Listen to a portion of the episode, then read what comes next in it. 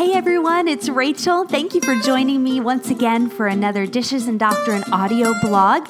This is actually our sixth episode, and you may be saying, huh, I thought for sure that the title of this episode was something to do with an introduction. Um, but I'll get to more about that later, why this is number six, but I haven't introduced myself yet. Um, I wanted to make this episode kind of a little introduction and give you some of my heart and passion behind dishes and doctrine and some vision, I guess I have for moving forward with our audio blog. Um, if I haven't met you before, I'm a pastor's wife and I have three kids. One is almost going to be eight, I have to say that. He'll be eight in May. And then I have a four year old and a little one and a half year old girl. And uh, we live in northern Pennsylvania. Now, that's interesting because both my husband and I grew up in Florida. So we've lived here for almost eight years, and we honestly still are not used to the cold winters up here. But God is using us, and He has seen fit to have us up here at an absolutely wonderful church for the last eight years. And for the last two of those, my husband has been the only pastor, the lead pastor at our church. And so that's been a whole nother exciting journey of learning and growing. I've actually been blogging since about 2009 when I started my very first site called A Steady Rain. And the main purpose of that was to document God's blessings in the everyday of our life. And it was so good for me to take time to notice and count what God was doing in my life. After my second son was born, in 2011, I took kind of an unplanned break from blogging.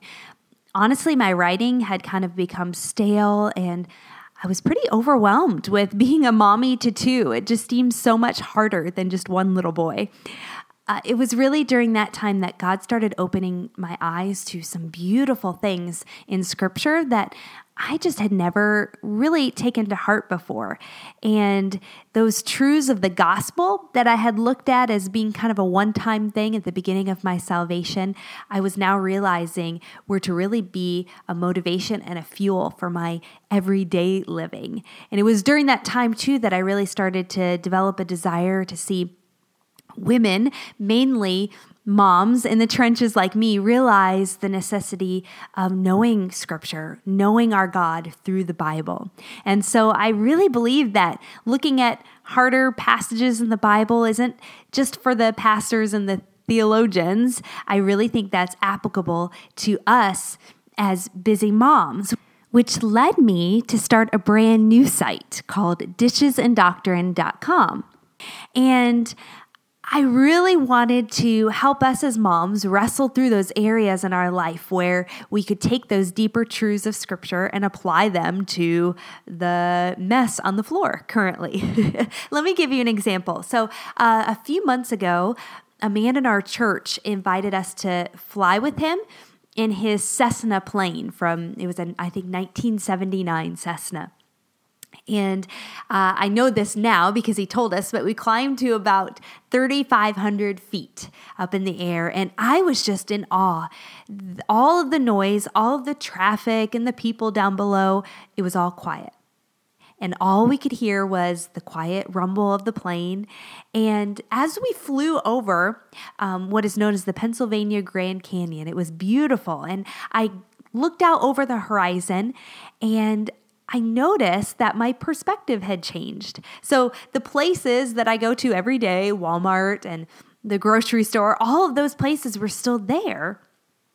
None of that had changed just because I was in the air, but because I was up above, I could see it all in just a brand new light. Normally, where I would see roads or trees, I saw entire mountains. And usually where I would cross a little bridge, I can now see the full river. It was just it was just breathtaking.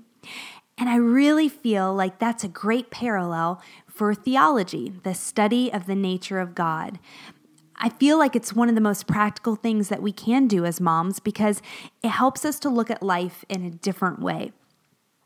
For instance, knowing that my God has forgiven me of a debt that I could never, ever repay on my own gives me a perspective to forgive my spouse once again. knowing that the Bible is a story of God's pursuit and redemption of his people helps me when I'm reading a Bible story to my kids before bed. Even knowing that Christ is going to be returning for his church one day gives me hope that all the nastiness and pain of this world will one day be gone. So, there are honestly thousands and thousands of things about theology that I'll never know or fully understand. But the older I get, the more I'm realizing that God wants me to study Him because the more I know him, the more I'll love him. And theology just can't be for the men. Our children need us as moms to be grounded in scripture and devoted to knowing our heavenly Father. So, that's where I started to get more of a passion for writing at Dishes and Doctrine, tackling some of those topics for us as moms. So then I felt led to study the book of Galatians on my own and then write several posts about some of the major themes that I found in that book. And as I was writing, I found that some of the writing was a little uh, deeper, more complicated, maybe longer than some of my normal posts. So I decided to start an audio version of it. And at the beginning of each of those posts, there were five of them. I would post the audio version in case that was easier for somebody than sitting down and reading the entire thing. And I, I was kind of a little nervous about doing it. I wasn't sure how it would come across, but the feedback was great. Several, several moms told me that they really appreciated being able to turn it on and listen to it as they were going about their normal duties of the day. So, because of that encouragement, I thought, well, maybe I could bring some of those audio blogs I already recorded and do some new ones as well and bring them over to iTunes, make it kind of an official podcast, so to speak, and have an official place where people can uh, listen to some of these audio blogs, these audio posts um, to help them throughout their day. Now, my my idea in doing this is not at all to become some giant, well-known podcaster. I just don't see that happening.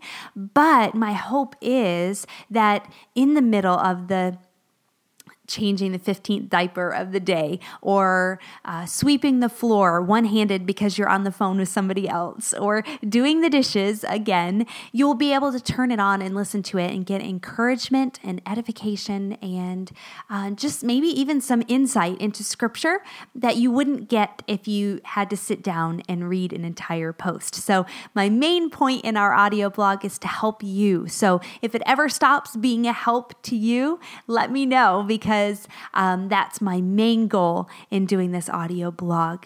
You can find some of the other ones that I have done so far in Galatians. Um, you can find those on the blog. That's dishesanddoctrine.com. And then you'll find a tab there to click called Audio Blog. And there you'll be able to listen to part one, two, three, four, and five. And now we have number six added to that. If you ever have any questions, you can feel free to email me at rachel at dishesanddoctrine.com. And on the website, dishesanddoctrine.com, you'll see the links there to um, my Twitter, Facebook, and Instagram. My last name is a little hard to pronounce. So if I just gave you my username uh, over the audio blog, I think it might get a little confusing. So it's easier for you to head to the website and click on those links there. So I hope that you'll join me next week for a brand new episode of our Dishes and Doctrine audio blog. I pray that you will find the place in your life where theology and motherhood collide.